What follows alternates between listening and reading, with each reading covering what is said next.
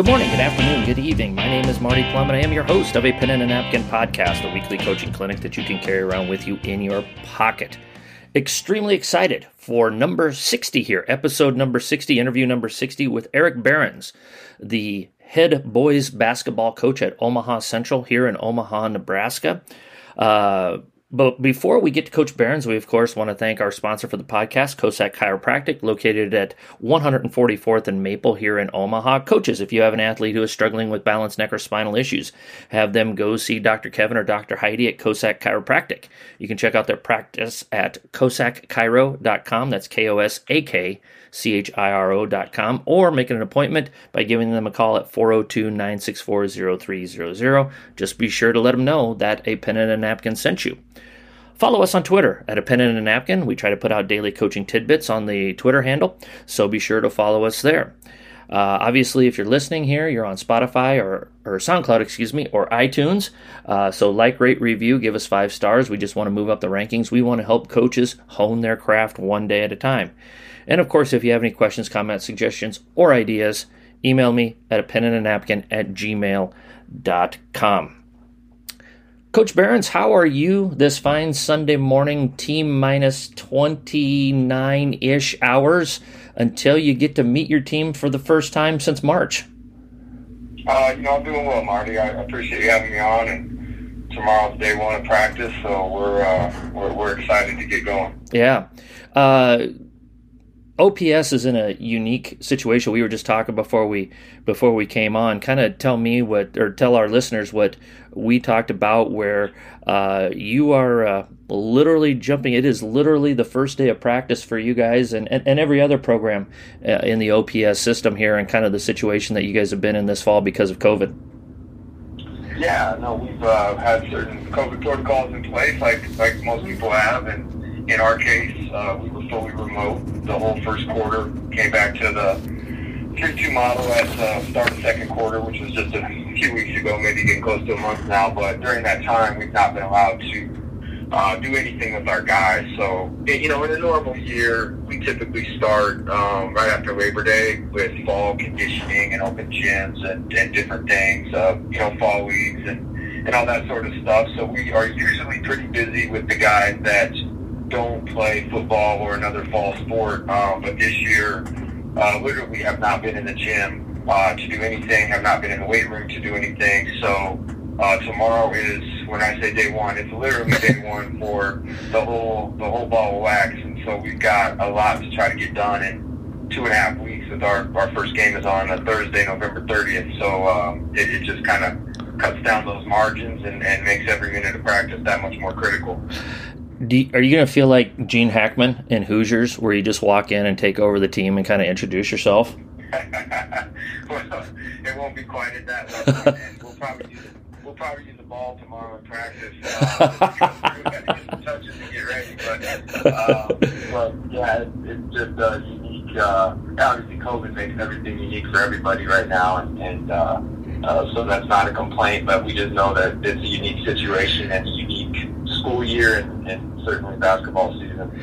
You'll, you'll, probably have more than six or seven guys in the gym as well. Uh, more than we sure hope so. Yeah, yeah. we sure hope so. Yeah. Awesome, awesome. Well, uh, coach, for for the folks that don't know. Um, about you, about your program. I like to to start out with uh, just just giving my guests an opportunity to introduce themselves, kind of their background, and and how you ended up uh, back at Omaha Central here uh, the last few years. Um, you know, just kind of tell us your about your basketball journey. Sure, sure. No, I've uh, well, I'm a Central High graduate. Um, I was a 1992 uh, graduate of Central High School. Um, my last two years, my junior and senior year of high school, I played for my dad, um, and uh, he was the coach actually until I took over. Um, mm-hmm. his, his last season as the head coach was the 2000-2001 season. So my first year um, was 0102 as the varsity head coach. I had come back and been his assistant and JV coach uh, for a few years prior to that. And then when he stepped down, I was able to get the job. And um, like you said, I'm back at Central because I, I did coach at Central for 13 years, and I took the Peru State job. Uh, State College uh, it's about 60 miles south of Omaha. Those mm-hmm. don't know, and I took that job in uh, my first season down there was 2014, 2015. I did that for three years, and then I ended up coming back to Central, so I'm starting my fourth season back. Mm-hmm. Um, you know, after after leaving for a few. Yeah. Um, taking over a job is difficult enough. Um, you end up taking over for your dad. Uh, was did that make it more difficult? Was it easier? Uh, what was that experience like? You know, because obviously, uh, very few of us uh, go from just one job and stay there for, you know, 40 years or whatever it may be. And so stepping into a new job is difficult as it is. Uh, but but what was that experience like? Um, you know, like I said, do you, do you, think it was easier because you were stepping in and you were stepping in for your dad and you had a pretty good institutional understanding? Or did you feel kind of some additional pressure uh, taking over for your dad and trying to continue on building the program? Sure. No, that's a great question. Um, I certainly had a good institutional understanding mm-hmm. as, a, as a player and then as a coach. I had been around Central in the program for a lot of years. Um, in all honesty, when I applied for the job, there was actually three jobs in Omaha Public Schools that opened up, and I was teaching at a middle school in, in OPS at that time, but Omaha North, Omaha Northwest, and Omaha Central all opened up, and I applied for all three, kind of thinking that, well, my dad's been the head coach. You know, this is a big district. I, I don't know that. I actually felt like maybe that might hurt my chances. I thought mm-hmm. maybe I'd have a better chance at one of the other schools. Um, I wasn't quite sure, but it, it worked out that way. I did end up getting the the job at Central and, and uh, had some experience and some background. And, and my dad uh, really walked away from a, a really good team. My first year, we were we were good. I mean, I stepped right into a a senior class and a sophomore class that was really good, and and um, so we, you know, we kind of hit the ground running with uh, what I thought was some some talent, and I thought the program trajectory was on the right course, and so uh, that was all to my benefit. And then obviously I just stepped in and tried to put my best foot forward and, and put my mark on the program. Yeah. Was there a how, how did your dad handle it? What did he kind of uh, was he there for for guidance or or was he like, hey, I'm just I'm completely hands off. This is all yours. I don't want to be involved. Um, I he was there for guidance, but he, he he pretty much stepped away at that point. I mean, he uh, you know, he had done it. He had been a coach uh, first at Tech High School, which mm-hmm. uh, closed in 1984, and then he had moved over to Central. And so he had been a long time either assistant or then varsity head coach in uh, most of his career. And I think at that point he was just ready to focus on other things. And and uh, but he was always there for guidance to bounce things off of. But for the most part, um, you know, kind of just let me and, and my staff do our thing. Sure, sure. So you uh, you went on one of the legendary runs uh, of of any program uh, at, at, at any level um, of the state, uh, let alone Class A boys basketball. Which, for those of you that don't know, uh, Class A is the biggest class here in Nebraska. Uh, you win seven titles in in eight years, and you had some uh, tremendous players. the Jones kid that went to to Creighton, a Cole, uh, Tra-Deon Hollins, et cetera, et cetera, on down the line. And obviously, you win games with you know, th- there's no great coaches without great players. Obviously, we all know that. Um, but one of the things that I was uh, always really, really impressed with with your teams, watching them from afar, was uh, the unselfishness of your teams and the way that they bought into their roles. I mean, you you had a, a real juggernaut role in there, uh, but your leading scorers were only averaging 11, 12, 13 points a game where you know a lot of these guys uh, like I said, ended up with Division One uh, scholarships, uh, NBA runs, uh, G League type of stuff. Uh, how were you able to sell the the concept of buying into a role with so much talent uh, around th- this entire team? Where a lot of guys could have been like, "Well, where's my shots? Where's where's my where, where's mine?" Essentially, or as Riley calls it, the disease of me.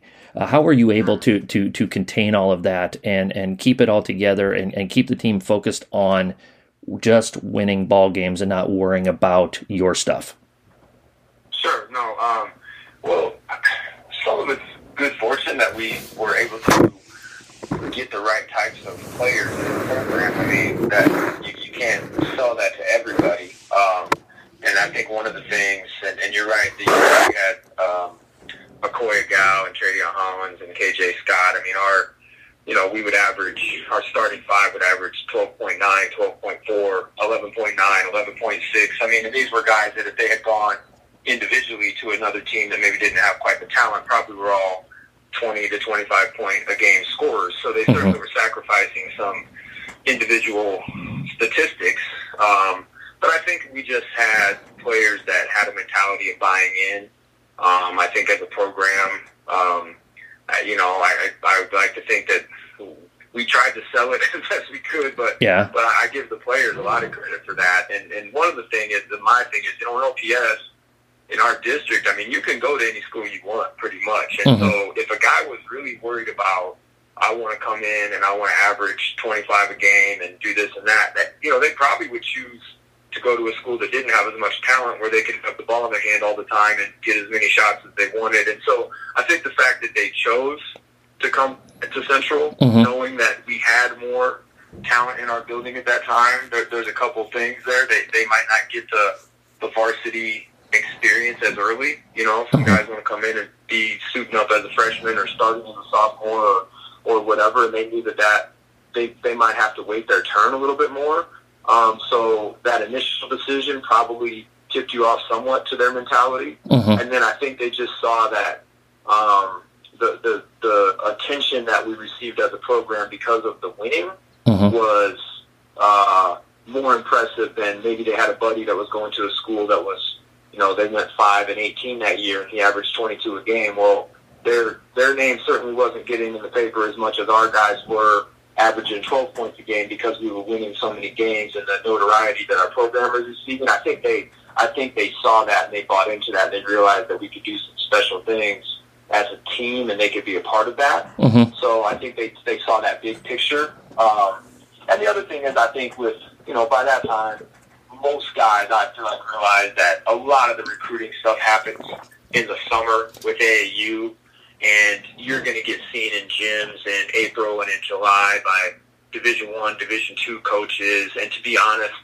they're not necessarily concerned with your high school scoring average. They're mm-hmm. evaluating on a lot of other areas that if they think they that you could play at their level or not doesn't really come down to how many points you averaged on your mm-hmm. high school team last year. So I think our guys were intelligent enough to know that, and I think the combination of factors um, certainly helped us. You know, have that kind of buy-in, like you said. But but I, I do think when you when you're talking about that next level stuff, um, it, what what the guy you know just as well as I do what those uh, what the coaches do at the next levels is everybody has a role. And just like with your team you're going to probably have two or three guys that are going to do the lion's share of the scoring then everybody else fills their role. Uh, and and the same you know the same thing's going to happen at the next level. And I think what would make uh, you know combining the two things is if I'm a college coach and I look at uh, a Tre'Shawn Thurman let's say and he uh, averages only 12 points a game, but I know that's a kid that's comfortable with his role and is worried about winning. And sometimes those kids are harder to the talented kid that's only worried about winning winning is sometimes harder to find than the talented kid who can get buckets. Does that make sense? Yeah, no, you're right. You don't have to as a college coach, you don't have to break them of the habit of I was the go-to guy on my high school team and I was able to touch the ball and shoot the ball virtually anytime I wanted because I was so much more talented than my teammates. Our guys weren't so much more talented than their teammates. Know, we had a high level of talent across the board. So, yeah, it probably made that transition for them easier because they were used to, you know, I got to I got to box out and I got a defensive rebound and I got to help my team win in other ways because I'm not always going to have the ball in my hands mm-hmm. and, and, be the go-to guy offensively. Mm-hmm. Well, I you know you you had it really really rolling there uh, just some just some Im- uh, impressive impressive teams uh, some of the best teams that the that the state has ever seen uh, and then you you make the decision uh, to move on to coaching at the collegiate level. And and like you said you went down to Peru State which is a NAIA division 1 school about 60 miles south of of Omaha. So you're still within a stone's throw of Omaha. Um, what uh, what what what what was the decision making process there? Was that something that you were looking to do, or was it something that you know came along and and somebody inquired about your interest and you kind of went from it from there? Um, what was your thought process with that move? Yeah, no, I think it was something that came along. I mean, I've been at Central for 13 years. Um, I knew at that point in time, you know, we had just come off that run. My last year, we uh, had a good team, but it was uh, Tre'Shawn Thurman's senior year, but the rest of those 2013 guys that had gone on that four-peat had all graduated. And um, so I, I knew that we were probably not, I wouldn't say in a rebuilding mode at Central, but we, we certainly weren't at the same level. And then I think the um, just the opportunity to coach at the college level and the, the uh, as I talked to the athletic director down at Peru State, some of the people involved, it was really intriguing to me. Um, and so, yeah, I made that decision. I was uh, made the jump down to Peru and really enjoyed it. The college level um, is is a ton of fun to coach at. I mean, mm-hmm. I really like the shot clock basketball. I love recruiting. Um, there was a number of things that I truly enjoyed. I mean, Peru was um, had not been. I, I don't they just hadn't been really good for uh, a number of years, and, and I felt like we were able to turn that thing around pretty quickly. And um, you know, we, we were conference champions my second year down there, and um, yeah, I certainly really enjoyed my three years down there mm-hmm. and, and the whole process of of getting to coach at the collegiate level. And uh, the people at Peru were great, and I, I, a young man, I was able to recruit bring down there. I just I had a fantastic time. Mm-hmm. For what was the biggest difference between the high school game, or the biggest differences, I should say? More, I'll give you the opportunity to give more than one answer on this one, Coach. Uh, the biggest differences between the high school game and the and the college game. Uh, what was the biggest? Uh, what were the biggest adjustments? Well, I think that in the length of the game, you know, you got a forty-minute game versus thirty-two. Uh, but really, I feel like managing foul trouble mm-hmm. certainly different uh, because you're basically playing an additional quarter mm-hmm. of basketball versus the high school game. So, you know, some high school coaches, if a guy gets two fouls in the first few minutes or even in the first half, will sit him out. Not everybody. Some people let you go till three fouls, but college game, there's just so much more time left. You know what I mean? If you yeah. pick up a couple early fouls in the first eight minutes, well, instead of 24 minutes left, there's 32. So there, there's just that, that additional time factor uh, with foul trouble. Uh, the shot clock changes a lot of things. Mm-hmm. Um, and, and the reason I say that is there's so many possessions in the college game where it gets to a point where you have to make a play. Yeah. You just have to make a play. In, in high school, that only happens at the end of quarters or the mm-hmm. end of the game. Where yep somebody basically has to go make a play immediately. And in college, it can happen depending on how fast you play and how many how many possessions you you know play toward the end of the shot clock. It can happen 15, 20 times a game when mm-hmm. somebody has the ball. There's 80 seconds left on the shot clock, and it's like, okay, we've got to go make a play. So you've got to have players that have the ability to create something after you've run your actions, you run a set, or you, you know, your man zone, whatever you're, whatever you're in. At some point, it's go time, and, yeah. and that just doesn't happen in the high school game nearly as much. Yeah. So that that I think is is another big difference. Then probably the third thing is this: everybody's a college basketball player. Yeah. Everybody's been recruited. You know, in high school, um, a lot of coaches have the you know don't guard the dork mentality, where hey, this guy can't shoot, and we're so we're gonna we're, we're going to not let him, you know, we're going to make him beat us and not guard him. And we're going to, in college, I, I, I saw that defense quite a bit, by the way, when I was playing. you know, in high, in, in high school, people got to put players out there, and not all of them is basketball maybe their best sport. You know, you might be having your your linebacker on your football team is your is your four man, and, and they're just out there to rebound and play good defense, hustle, and but maybe they are not as skilled an offensive player, and, or you know, a girl that's um, a softball and volleyball player first and plays basketball in the winter. I mean, so in in high school, the the the the, the, the chances that all five people on the floor are skilled basketball players is less. Whereas mm-hmm. in college game, the chances that all five players on the floor for your opponent at any given time is is much greater. You know mm-hmm. what I mean? So yep. much, there's a, there, it's much tougher to implement those types of hey, we're not going to guard this person or that person um, type of thing in the college game, I would say. Yeah. What did you feel uh, you were prepared for? What you know, once you got going into it, it, is like, okay, I got, I got this part of it. Now, say that again, like at, at Like like when when you got into it, like you know, people focus on you know the shot clock and the and and things like that. Uh, but what did you feel like? You know, pretty much from day one. You know what? I'm I'm ready for this aspect of the job from day oh, one. Absolutely. Yeah. Sure. No, I mean I think coaching is building relationships, getting guys buy in. Um, you know, developing uh, an atmosphere, the, the culture of your team. And I think that stuff carries over regardless of level. So I certainly felt comfortable with those components. I, I liked my guys. I felt like the guys that we had were, they bought in much the same as you were saying about some of our central teams. Um, so from that aspect, I really felt ready. I mean, X's and O's, there's some, the, the league that we were in at, at State, the Heart of America, there's some there's multiple coaches that had won national championships or in Hall of Fames in their states, and it was a really, really well coached league. But you know, I feel like Class A basketball in Nebraska is a really well coached, um, you know, level of basketball. And so I think there's good coaching, I, and, and I think, but I had been, you know, preparing teams for years against what I felt like were good coaches. So I think there's a lot of carryover. Basketball still basketball. There's a mm. lot of similarities. Um, but you know what I talked about were probably the some of the differences that stood out to me the most. Mm-hmm. What what advice would you give uh, a young high school coach uh, that might be looking to make that leap that you made for those three years? Whether it's to go from a, a high school head coach to a to a college assistant somewhere, um, or or anything along those lines. If, if, you're looking to make that leap and you you made that leap. Um, what advice would you give to someone?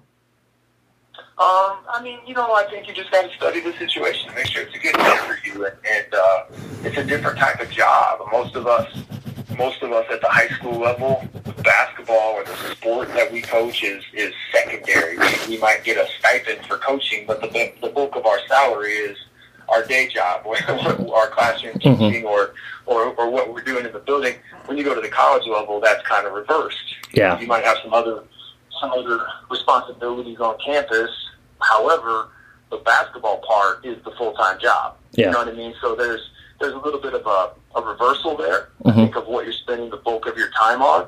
Although I know most high school coaches uh, of, of every sport spend countless hours um, on, on their sport, and, and certainly basketball coaches are no exception. Yep. A lot of those hours are what we would call uncompensated hours. I think we spend a lot of time thinking about it and working on it without getting uh, any financial reward back from uh, the districts that we work for. But that's because we love it. Yep. I mean, we do it for different reasons. Um, but I just think that the job kind of flips at the college level, if that makes sense. I mean, it's pretty much full time um, recruiting, coaching, monitoring of your team, you know, academics, uh, study halls, weights. I mean, it's all basketball. Mm-hmm. You have time during the day to, you know, we we would do, you know, small group skill work during the daytime when guys had breaks from class and stuff like that. So it's just, it's a different job. Yep. Um, and, and just be prepared for that mentally if you're going to make that change. The the uh, the hours that we put in um, that we that we don't get paid for, I, I just popped into my head. Uh, like if we were lawyers, we could make those uh, billable hours. I think is what they is what they call it in the in the legal field, um, yeah. and, and we, would be doing okay, you know, if, if that were the case. Okay, I agree. I, I would say most of us could probably, you know, for the hours we put in. I'm talking year round, you know, mm-hmm. camps in June and yep. just even. I mean, most of us could probably go work the drive-through at McDonald's and probably make more money in a year during those same hours than we do uh, the, the stipend that we get from our schools for coaching. But but uh, again, it's a passion. We do it for a different reason, and, and coaches do it because they love it, and that's what they that's what they want to do. And most of us have made it our hobby as well mm-hmm. as our job. Yeah, yeah, one hundred percent agree with you. Um, what uh, you know, one of the things, uh, perhaps the the most famous player that has come out of your program is uh, Akoy Agau, uh, who was recruited nationally. He was a top 15 to 25 ish recruit, depending on which service you are watching. Uh, but, but I think the, the greater story uh, comes from just the community that he comes from, uh, the South Sudanese community, which uh, for a lot of people that don't know about Omaha, is a very, very uh, Omaha is kind of a haven uh, for these South Sudanese refugees who have have fled uh, civil conflict and civil war in Africa and are just looking to make a better uh, life for themselves and their families. Uh, and, and, that community has had a huge effect on your program uh, throughout the years. Uh, talk to the talk to our listeners about uh, this community of people, uh, what they've meant to your school overall, what they've meant to your programs, some of the things that uh, these folks have been through. Uh, just to to live the American dream, because I think it's a fascinating story. It's kind of an underrated story uh, here in the city of Omaha, and and just kind of like I said, the modern American dream being put into effect. Yeah, no, absolutely. I mean, it's uh, uh, you mentioned Akoy Agau, who you know obviously was was one of our most high profile players that we've had, and, and especially during that run. Uh, but yeah, it's a, you know his family was a refugee family, like many of the South Sudanese in Omaha that fled civil war, and and um, most fled to other countries initially, left Sudan and went to Egypt or other bordering countries, um, stayed in refugee camps for you know sometimes a year, sometimes two. Um, typically had to find sponsors to come to the United States, and um, and then for whatever reason, Omaha has an exceptionally large South Sudanese population. I think we're one of the largest in the country, mm-hmm. and so um, yeah, we've we've had a number of, of players, uh, in not only at Central but in other Omaha schools, and um, you know, t- typically just really hardworking kids from great families that like you said, are really pursuing the American dream and, and are, are, are, you know, mom and dad are working uh, tough jobs a lot of times, you know, um, and, and like a lot of immigrant families working, you know, kind of those, some of those jobs that a lot of us Americans don't want to take on, some of the meatpacking plant type of jobs and things like that is mm-hmm. very common mm-hmm. in that community. And so you've got just really hardworking, uh, traditional families that, you know, and, and they're, their young people have really taken to basketball, so that it's had a big impact not just on Omaha Central, like you said, but mm-hmm. but a bunch of schools. Omaha South, yeah, yeah, Omaha South, Omaha Bryant, yep, um, Omaha North. Their best player last year was a uh, Sudanese American kid. So yeah, a bunch of schools in the Omaha area have um, seen that community really, you know, uh, come about. I'd say it, it come around and, and develop and grow population wise, but then as, as basketball coaches, we've just seen that influx continue over the last really couple of decades, I think, and now mm-hmm. it's, it's kind of just a staple. Um, it's not unusual anymore to see, you know, some South Sudanese players on a number of metro teams. Like last year, Papio South, or two years ago, um, had a really good kid that went out to Oregon. I mean, yep. so yeah, it's become very common and it's really spread throughout the metro area. Do you think those kids, and, and uh, because of their family's background, have a, a bit more of a? I, am painting with a broad brush here, Coach, but but they have a, a little bit more of a drive sometimes, and maybe a little bit more of appreciation for the game based on on their family's experiences and the journeys that they've been on.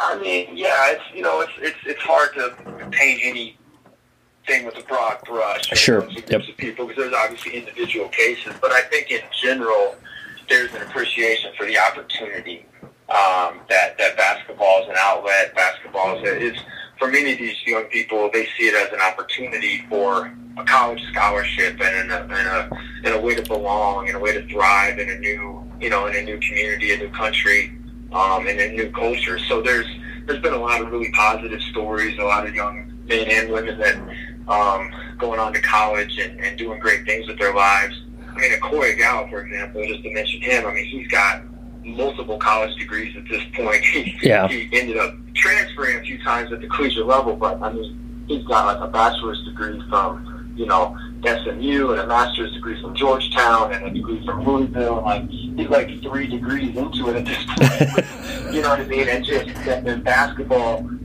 and he's an intelligent kid, so I'm not saying it wouldn't have happened without basketball. Mm-hmm. Basketball really provided that financial piece that allowed college to get paid for, and he was able to use basketball, you know, for the betterment of his own life and, and, and mm-hmm. really taking advantage of the opportunity. Yeah, and that's and that's all you can with all of our kids. You know, uh, if if you're good enough, let basketball take you places that maybe you wouldn't have an opportunity to go because basketball is only going to be there for so long. So take advantage of it while you can, and and that's a way that you could sell that to your players, whether it's men's, women's, small town, big town, whatever it may be. Uh, it, it can be a way to to help improve your life and make it even better. Absolutely. Yep. All right, Coach, we're going to transition here. Uh, first of all, we want to talk about uh, one of the things that, that I've started using here the last few weeks. It is teachhoops.com. Uh, want the opportunity to have a hands on mentor to help you hone your craft as a basketball coach? Look no further than teachhoops.com, a place where coaches go to get better. Coach Steve Collins shares his three decades of coaching knowledge with his subscribers through resources like podcasts, one on one mentoring sessions, and much more with teachhoops.com go to teachhoops.com backslash APAAN. That's a pen and a napkin, the initials, a pen and a napkin, where subscriptions start at $34.99 a month. When you sign up, you get a 14 day free trial. So combine teachhoops.com with a pen and a napkin to help make you the best coach that you can be. So there's a little something there. Uh, coach, we at this time when we transition, we uh, we throw out a, a quote every week. Uh, the Don Meyer quote of the week or the quote of the day, excuse me, the Don Meyer quote of the day. So uh, I'm going to throw a quote out there, Coach, and, and this is one of the things we're kind of planning on talking about anyway. So uh, after I get done with the quote, if you want to comment it on on it at all, feel free to do so. Okay. Sure. Uh, Don Meyer quote of the day is: "Quickness, more than anything else, should determine the amount of ball pressure you apply." Makes a lot of sense.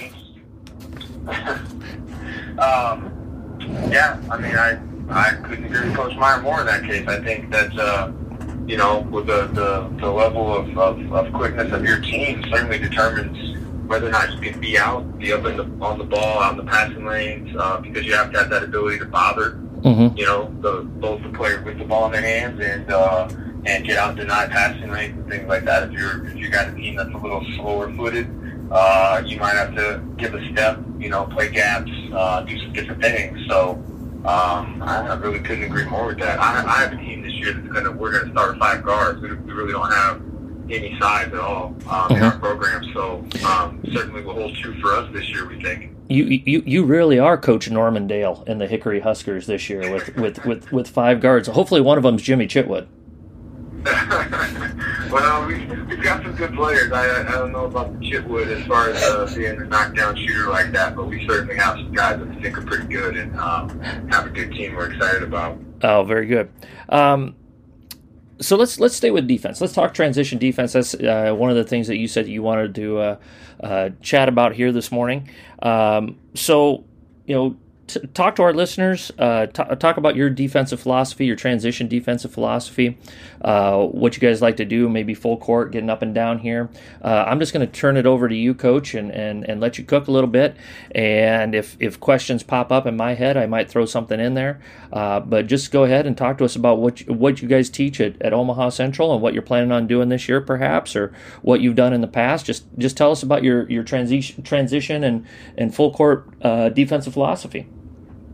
Yeah, well, it's, it's one of the things that we emphasize the most. I think statistically, there is no doubt that scoring five against five is much harder than scoring five against two, three, or four, or any other number. Yep. Um, the, the, the more guys you can get back, the more guys you can get organized, uh, the better off your chances are going to be. You know what I mean? In mm-hmm. terms of stopping the opponent. We know that in terms of field goal percentage. We know that in terms of defensive points per possession you know, basically every statistical category says if you can make them play five against five as much as possible, it's to your advantage. So we really emphasize transition defense. We we um, we use the terminology sprint, talk, and match. Um, we really try to just turn and get back as quickly as possible. You know, we really uh, emphasize communication and transition because it's probably one of the most important times uh, for for players on the floor to talk to each other because it can be much more of a scramble.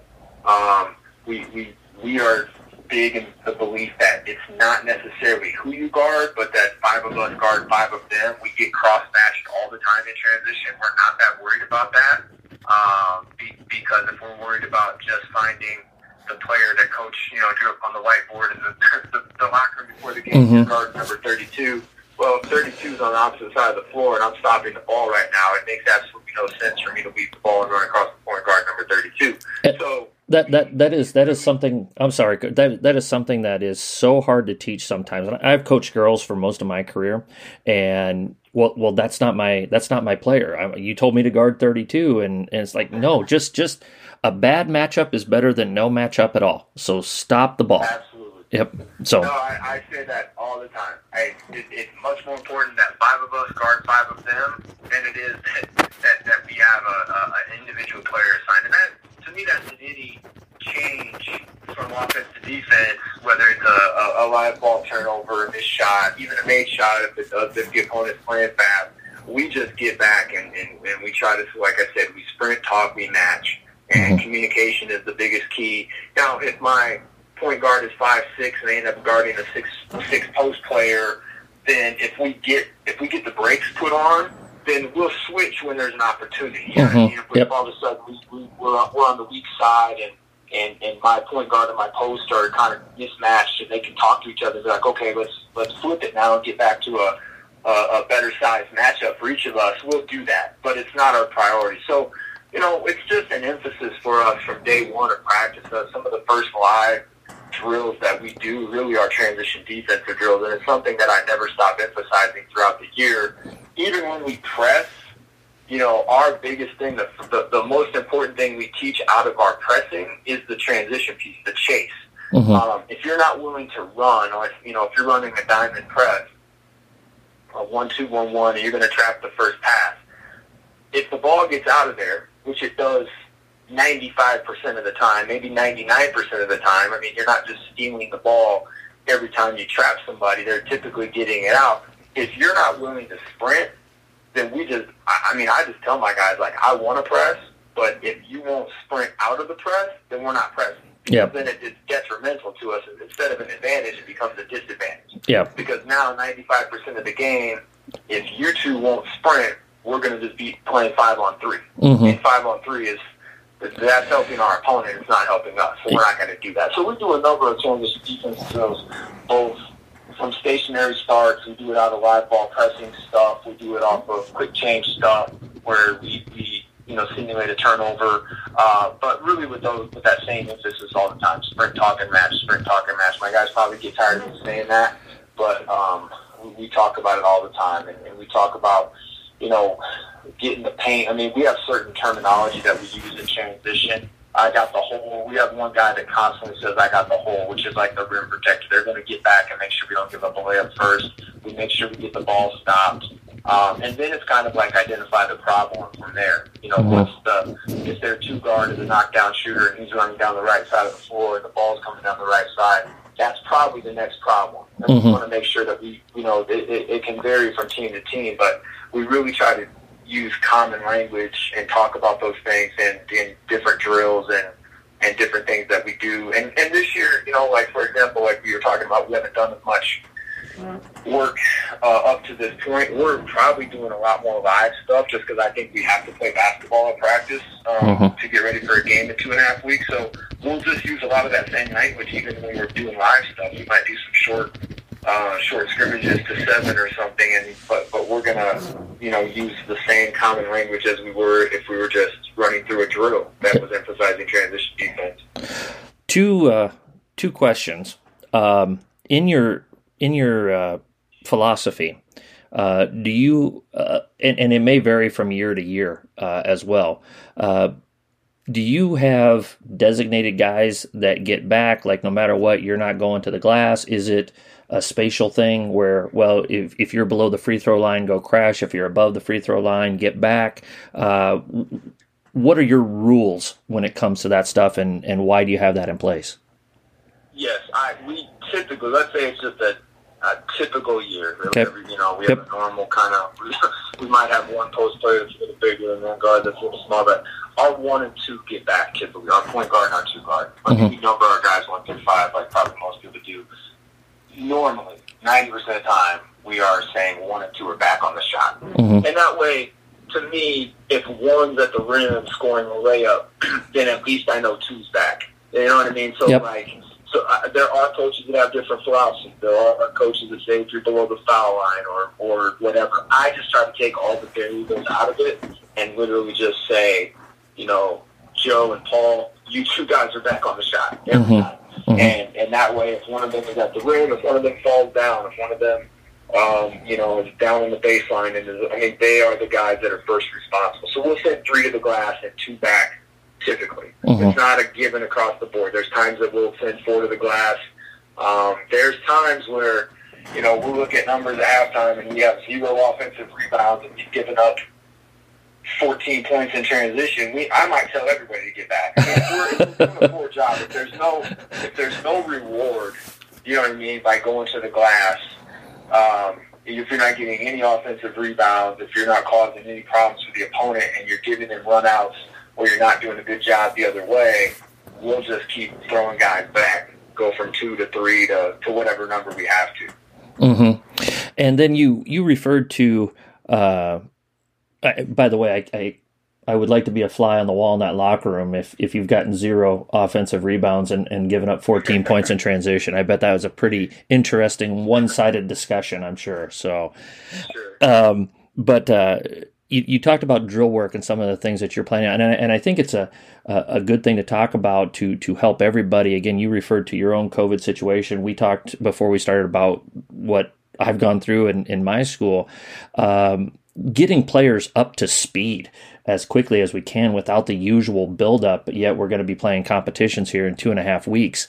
Um, what are some of those drill works? What are some of those live scrimmage ideas that you guys have have thought out and put into place, at least tentatively, uh, to get your teams up to speed and working on defensive transition in that uh, in, in your situation? Yeah, so uh, one of our staple drills we do, we call five on three plus 2 Mhm. Um, so we'll take, let's call ourselves white and purple. 'cause That's our colors. Yep. So the white, the whites are spread out across the free throw line.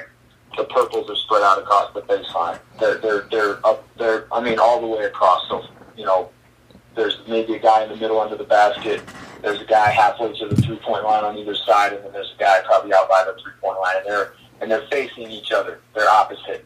Mhm. Um, I'm I'm the coach with the basketball. I'm at the free throw line, somewhere in between those guys, and I'm going to throw the ball to a guy Mhm. baseline, and I'm going to call a guy's name. Now, if I throw the ball to your guy, to the guy that's opposite you, you have to sprint and touch the baseline. Mhm. If I call your name, and I'm not going to call the same guy's name, I'm going to make sure I call. So if, if Joey is right across from the guy that I throw the ball to, then I'm going to call Paul's name so that he also has to sprint and touch the baseline. The offense is just going to push and play. They're just going to Mhm. sprint the floor, and initially they have a five on three because there's two there's two white shirts. The purples are going with the ball. Three of the whites are going to what we said our our common languages. They're going to sprint, talk, and match. One of them says, "I got the hole."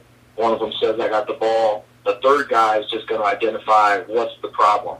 And what they're trying to do is put the brakes on the five of them until Joey and Paul can touch the baseline and sprint, and we can get back into a five-on-five situation. We Mhm. that drill a lot. Mhm. I really like it because it simulates two things. It simulates our we get two guys back on the shot, um, but when we press, we, we like to diamond press and do other things lot. When we press, we end up with um, a lot of times if you trap and they get it out of the trap, like I said before, you'll end up with two chasers, and and we want to kind of simulate that. So we we do that a lot. Um, That's that's one of the drills I like um, to do quite a bit. And sometimes we'll say we do it various ways. Sometimes we keep score, we alternate, and we keep score. And, and when I say score, it's stops. We count stops as points. Mhm. So we might play. Oh, I like that. Play to three stops. Mhm. Um, and so you, if you make a basket, it's nothing. It, it, but if you get a stop, you get a point. And we have a manager like with a little score score clock on the side, and so we'll play to three. Or some days we might say, okay, whites to get off defense, you got to get three stops in a row. Or you know what I mean? There, Yep. we, we mix it up a little bit, but um, but but that's one thing that I certainly like to do Mhm. um, as a transition defensive drill. Five on three plus two. Yep. Um, th- there, there's another one that we'll call change, um, where where the offense will just like say we're a motion offensive team. they're just going to run motion. But as as as they run motion, um, they're not really looking to score. And I usually only have them maybe make three, four, five passes. You know, eight to ten seconds. Coach blows the whistle. Um, we we've done it a various ways, but either the guy with the ball just drops it and the entire team sprints. And so purple has the ball if, if I had the ball in my hands and the coach with the whistle, I just drop the ball where I'm at. My whole team sprints white. The closest guy just gets the ball and we push the other way. And it's just like a quick change drill. We do it another way, what we call it coach, where if I have the ball, I actually pass it to the coach who's over on the side. We sprint, and then the coach is just going to throw it right back to a white that's kind of sprinting the floor, and we're going the other way. Mm-hmm. That's also just like a quick train, quick change uh, transition type of drill that we like to do. Yeah, the uh, the five on three plus two, uh, we call it call the name transition. Uh, but that would be if, if I was on a desert island and I was you know could only use three drills with my team, uh, that would be one of them. I, I think that's one of the the best drills that you could. It just teaches so much, but yet you can control the situation and bring out multiple teaching points depending on what happens within the flow of the drill. You can let it go as long as you want. You can let it go as short as you want. That that's definitely one of my favorites as well, Coach. So I like that one. Oh, it's good. It's, it's unpredictable because the offense we don't give our offense any rules. It's yep. just just push the ball and try to score. Yep. So they they're they're just you know what I mean. So it's very unpredictable and something different can happen every time, which is how the game is played, and it just it, it creates some thinking and some decision making, and then it it really shows you how important the communication piece is and talking mm-hmm. defensively. Mm-hmm. Yeah. Well, we've we've talked about uh, 12, 13 minutes on defensive transition. Let's talk about beating defensive transition with good offensive transition for a little bit here, if that's all right with you, Coach. Absolutely. All right. So let's let's flip it around. Let's let's go to the other side of the ball here, and uh, just kind of the same thing here. Talk about what you guys do with your offensive transition and and pushing the ball up and trying to get easy shots before the defense gets set. Sure. No, we, we like to play fast. We want to push the ball. Um, in a typical year, we we'll number our guys like I said, one through five, and we run a numbered break. Um, you know, we have our if our, our five is a rim runner, our four is a trailer, our two runs right, our three runs left, our one is the outlet, that brings the ball up. Um, typically. Mm-hmm. Um, that made shot, for sure. Missed shot, depending on personnel. It mm-hmm. depends, you know, like we don't force everybody to throw an outlet pass. If I have you know, three guys with point guard skills, I might say, you know, A, B, and C. If you guys get a defensive rebound, bring it. If I'm the point guard and I don't get the ball, but I see that, you know, uh, but one of those guys, one of those guys that has point guard skills, got the ball. I'm just going to fill. We're just going to sprint and go. Um, this year, we'll actually start five guys with point guard skills. So we mm-hmm. may not throw an outlet pass on a on a missed shot. just say, just get out and go mm-hmm. because we don't have any post players. All of our guys if they were being recruited collegiately, we probably have five guys that would be recruited. I don't even know if any of them would be recruited as a three or a small forward. They might all be recruited as point guards and two guards at the collegiate level. So I don't know the necessity of us um, throwing a outlet pass on a on a on a missed shot will be there this year. Mm-hmm. But we're gonna try to we're gonna try to sprint. We try to play wide. We try to run to the corners. Um, we, we try to really space the defense out early. If we don't have anything initially um, on the on the strong side, we certainly want to get the ball to change sides of the floor. Um, if we have a good post player, we, we obviously want them to run to the rim to seal that would be our first look if I had Akoy Agau or a Tre'Shawn Thurman or somebody of that caliber mm-hmm. inside. Um, this year, unless we probably have an over the top look of a, of a rim runner, um, where a guy's getting a layup, we, we may not have a guy that's going to run, you know, duck in and post. So we're probably going to look to just reverse the ball as quickly as possible. And we just want to put the defense on their heels. We mm-hmm. want to attack. Uh, we want to advance it with the pass. We want to sprint we just want to put a lot of pressure on the defense to have to do those things we were just talking about, which is to get back, to communicate, to match up, and, and we hope we hope they make a mistake. And if they make a mistake, the thing about pushing every time is that you don't know which time they're going to make the mistake. And if you if you decided to walk the ball up the floor that possession and the defense was unorganized, we probably didn't take advantage of it. But mm-hmm. if you do it for 32 minutes and you push, push, push, then if they, you know, five times they forget to communicate or stop the ball or something, that might be five times that you score that you might not have otherwise. So just going to look to play fast, push. We'll, you know, probably still run a number break on made shot, miss shot. It might be hey, if you want to be the point guard and be a good defensive rebounder, we'll let you bring it. You know what I mean? That yep. type of thing. And then mm-hmm. everybody else just get out and sprint. And then, you know, push. And once we get the ball reversed, then get into our stuff offensively, whatever it is that we're whatever it is that we're running. How important is it to allow your kids to make mistakes in in these situations? Like you, in order to get that pace, you're also going to have to live with some turnovers, uh, you know, maybe a, a, couple of poor decisions here and there. Uh, but overall, throughout the, the length of the 32 minute game, the good's going to outweigh the bad. Is that kind of the way you guys think as well? Yeah, you certainly hope that. I mean, there's no question. If you wanted to reduce, reduce turnovers, you know, maybe you just walk the ball up the floor every time and, and you run a set, I think you would probably end up with the lower turnover statistics at mm-hmm. the end of the day. Mm-hmm. Um, but for us, and, and this is, you know, I mean, I, I would play differently, and maybe if I was coaching somewhere else or I was coaching a different level of talent, I think we're pretty good. I think that we have a bunch of guys that are good decision makers and have good ball handling skills. Mm-hmm. So I hope that we can play fast and still keep our turnover numbers low. But there's no question if you're going to push it and really try to advance it and take some chances in transition, you're going to turn over a little bit more, and you have to you have to be willing to look at the end of the day and say, yeah, that that was to our advantage. We created more possession, and that was good for us. Mm-hmm. Um, you know, not just over these 32 minutes, but over the course of the season, we think statistically that plays out in our in our favor. It's one of the things I've always tried to preach with my teams. We're, we're going to make mistakes, but let's let them be aggressive mistakes. Let's let's have them be mistakes where we're we're trying to attack, we're trying to make things happen, and those are the mistakes I can live with because we're, we're looking to make a play and we're trying to make uh, something strong happen, uh, especially the first 29 minutes or so of the game. Uh, you know, once you get into those last three minutes, then the mindset shifts a little bit, you, you know, if you're in a close game.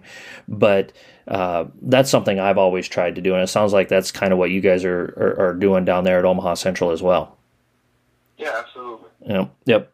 Um, let's talk a little. Uh, I got two more things I want to talk to you about. Um, but if anything else pops up, you want to bring it up there, Coach. You, um, let's talk about your half court defense and and what you guys teach, how you teach it, um, your your philosophy uh, in that regard. I think it's uh, really interesting. You've you've mentioned a few times here that you've you've got five ones and twos that you're going to be starting this year. So uh, you don't have uh, a big man to anchor uh, the middle of your defense and protect the rim in a traditional sense.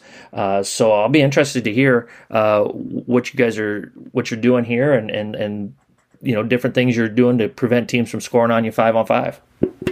Sure, sure. No, I mean go back to your Don Meyer quote: "Quickness, you know, determines uh, the level of pressure that you can bring," and, and certainly that's something we're looking at as we prepare for this season. I mean, we're pretty quick across the board, so I think that ball pressure is going to be really important for us. And, and if, I, I'm a big believer that both offensively and defensively, I mean, you're going to have to you're going to have to run things and implement things that play to your personnel. And for, but for us this year, um, we're, we're probably a team. I look at a couple things. I, I, I look at a couple things when you talk about the base of teams' defense. One mm-hmm. is are you denying one pass away? I consider that I consider the choice between gaps and like on the line, up the line, like mm-hmm. that's like the first choice I'm making as a coach. Are we going to be out and deny the next pass, or are we going to play gaps? I think it used to be more common for people to get out and deny one pass mm-hmm. away. I think yep. recently, and, and some of it is just some of the college coaches that have been so successful, the Tom Izzo's of the world, and some guys like that that have that Tony Bennett. Um,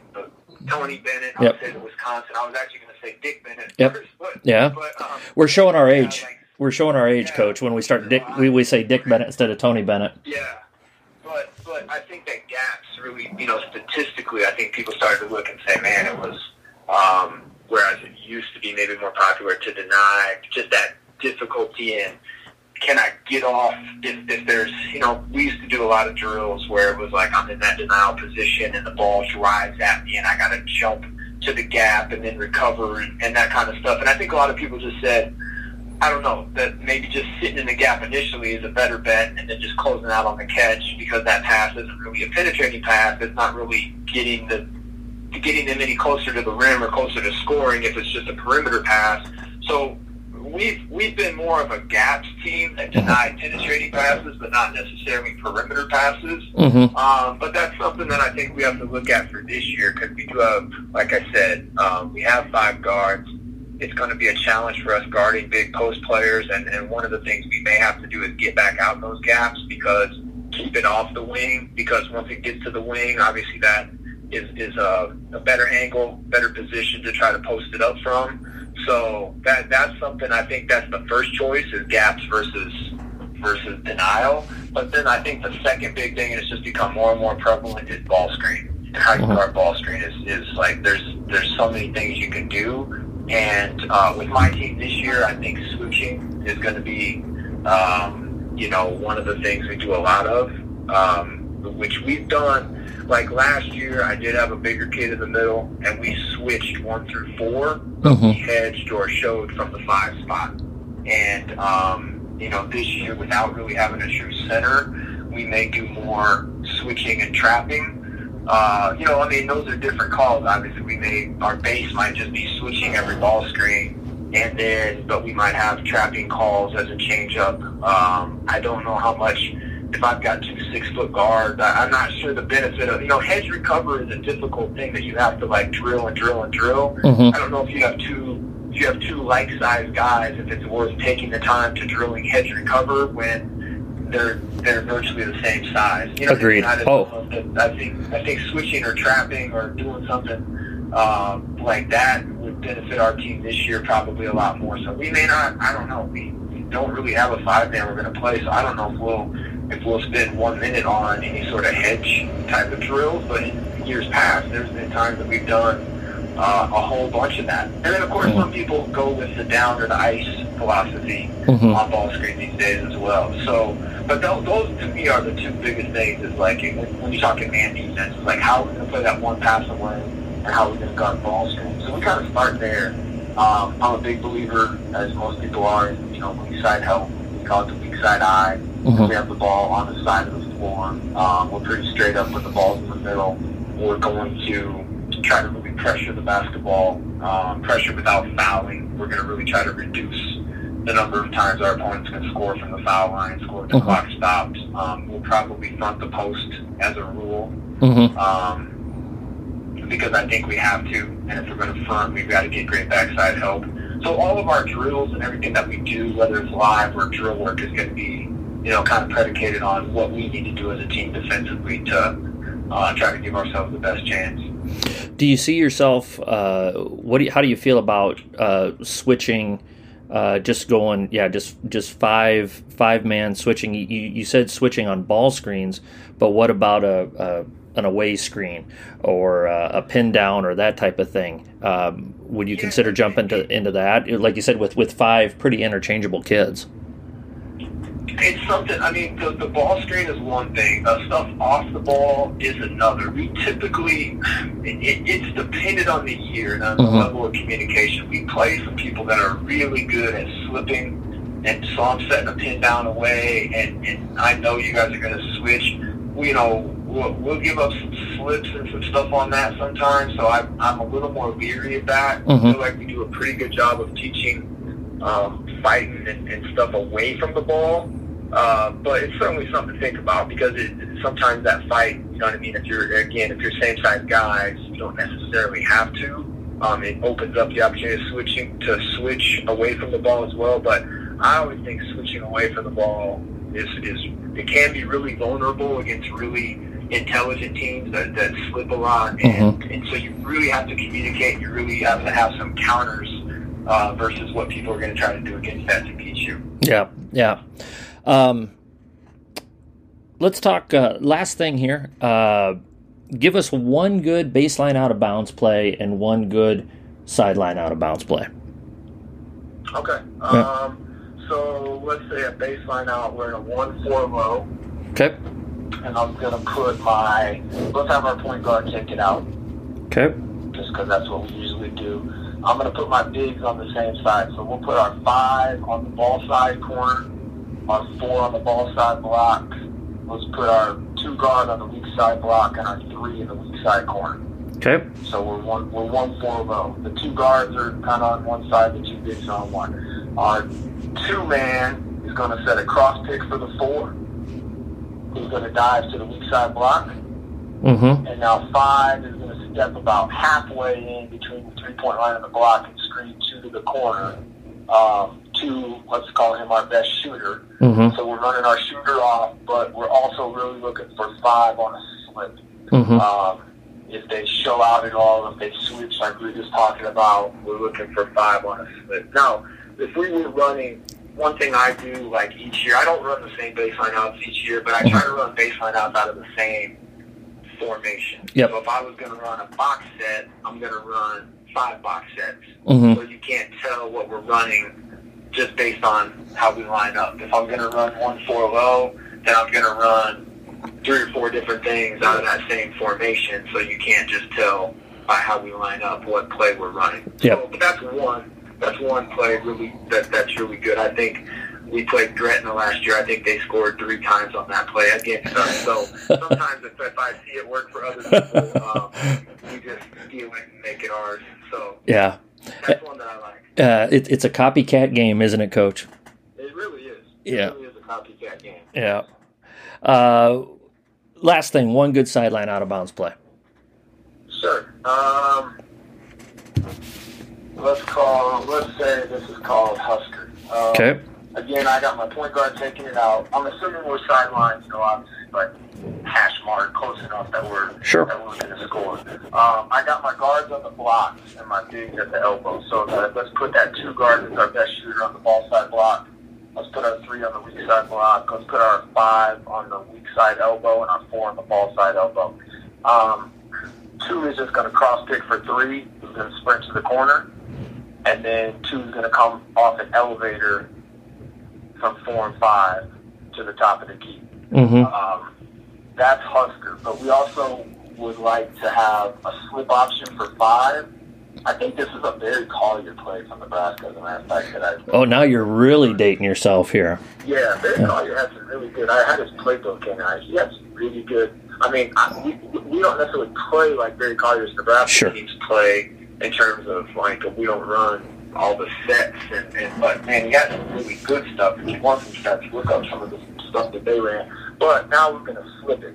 So we're gonna run the same play, but if we call a Husker slip, the five is now just gonna as soon as two gets to his shoulder, five is gonna dive to the backside of the rim, which is totally vacant. Mm-hmm. Um, so if we see the first time we ran that X5 is hedging out a little bit, we feel like we can get that slip right to the backside. And that doesn't have to be a dunk. I mean, you know, if you can get a layup uh, just by throwing it to the backside there, that can be a pretty effective play. Mm-hmm.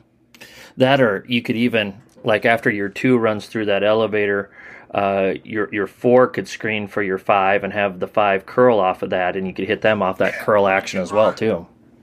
And five, in all honesty, as two comes off there, five can flip and step right into a side ball screen where, like, now three is coming off and they're kind of, there's, you know, there's nobody on that side of the floor. So now, three, now two and five are just kind of playing side pick and roll on one side of the floor. You Mhm. can do a number of things off of that, but that's kind of the base Yep. of the play. Yep, yep. And then you're running your different options off of that depending on what personnel you got and what your kids are capable of doing. Absolutely. Yep. This year, the counter to us being able to switch everything is other people might be able to switch everything against us because we don't have that. You know, if our six foot one point guard and our six foot two five man are ball screening for one another, um, I'm not sure what our advantage is out of that. Sure. We might just switch that right back against us. So we'll see. Yep, yep. Uh, Coach, any social any social media that you want to share with our listeners to follow your program? Um, I don't know if at Hickory Huskers is taken or not. uh, at at Coach Norman Dale. I, I am one of the last remaining human beings. I have no social media whatsoever. We do have a Central Basketball um, Twitter account that my uh, our head football coach is also my assistant basketball coach, Jay Lancer. He runs that, but I literally do not have a Facebook, a Twitter, or any social media whatsoever. Um, so, so no, no, just if you want to follow us at our central um, Twitter account, that'd be great. And uh, Coach Lancer does a great job running that for us. Okay, you uh, you, you still using like uh, uh, kerosene lanterns to to read from at night then as well? I just I just have never gotten into the social media thing, so I just don't uh, yeah. don't mess with it too much on a personal level. But like from a basketball standpoint, yeah, we do have one for Central yeah. Basketball. We post we post stuff throughout the season and the off season about it. But uh, I leave that in the hands of of uh, like I said, my assistant coach who does a great job running it for us. Yeah. Uh, truth be told, I've um, the last I don't know week to ten days, I've just pretty much, uh, especially like with the Facebook stuff, I've I've hardly looked at it just because of the the toxicity uh, with so many things that are that are out there right now on you know especially with like with the political stuff. And and uh, as a social studies teacher I take my job pretty pretty seriously about giving both sides of, of arguments and stuff like that. And and uh, yeah I've I've just got to the point where I just I just couldn't look at it anymore. I mean I just had to pretty much shut it down and and my my my life has been much easier since then, Coach. So it's it's it's been uh, much less stressful. Uh, but uh, yeah. Yeah. I've, I've, yet to read a study that says social media enhances our uh, you know, psychology or, or benefits us mentally or anything. I've yet to read anything that said that. So once I start seeing that, uh, that, that tells me how much more intelligent I'll be if I get onto social media, then, then maybe I'll start. But so far, most of the stuff I've read has said the opposite. So I pretty much stay away from that. Yeah. And. Uh, let everybody else worry about it. Very good, very good. Well, Coach, uh, want to thank you for your time here this morning. Uh, I hope you've enjoyed being on the podcast. A lot of really, really good information, um, and, and like I said, I just hope you enjoyed your time being on here and, and helping out other coaches. No, I really enjoyed it. I appreciate you having me on, and uh, you know, good luck to yourself, but all the other coaches that might listen to this. Good luck to everybody this season. I know with COVID, everybody's in a difficult situation, and I, I wish everybody certainly health and safety first and foremost, and then. Yep. Secondly, uh, successful season. Absolutely. So, well, why don't you hold the line here, real quick, Coach, as I wrap things up, and and we'll uh, we'll move on here. Of course, we want to thank our sponsor, Kosak Chiropractic, for sponsoring the podcast. If you're in need of chiropractic services, don't hesitate to call Dr. Kevin or Dr. Heidi at 402 964 0300. Don't forget, subscribe to teachhoops.com. Go to teachhoops.com backslash APAAN. That's a pen and a napkin. You get a 14 day free trial, so go out and check out teachhoops.com. Follow us on Twitter, a pen and a napkin. That's Twitter handle. Uh, download, rate, review the podcast here. And of course, if you have any questions, comments, suggestions, or ideas, email me at a pen and a napkin at gmail.com. This has been Coach Eric Behrens, the boys basketball coach at Omaha Central High School. Coaches, as always, let's stay safe, let's pray for peace, and let's be sure to hone our craft one day at a time.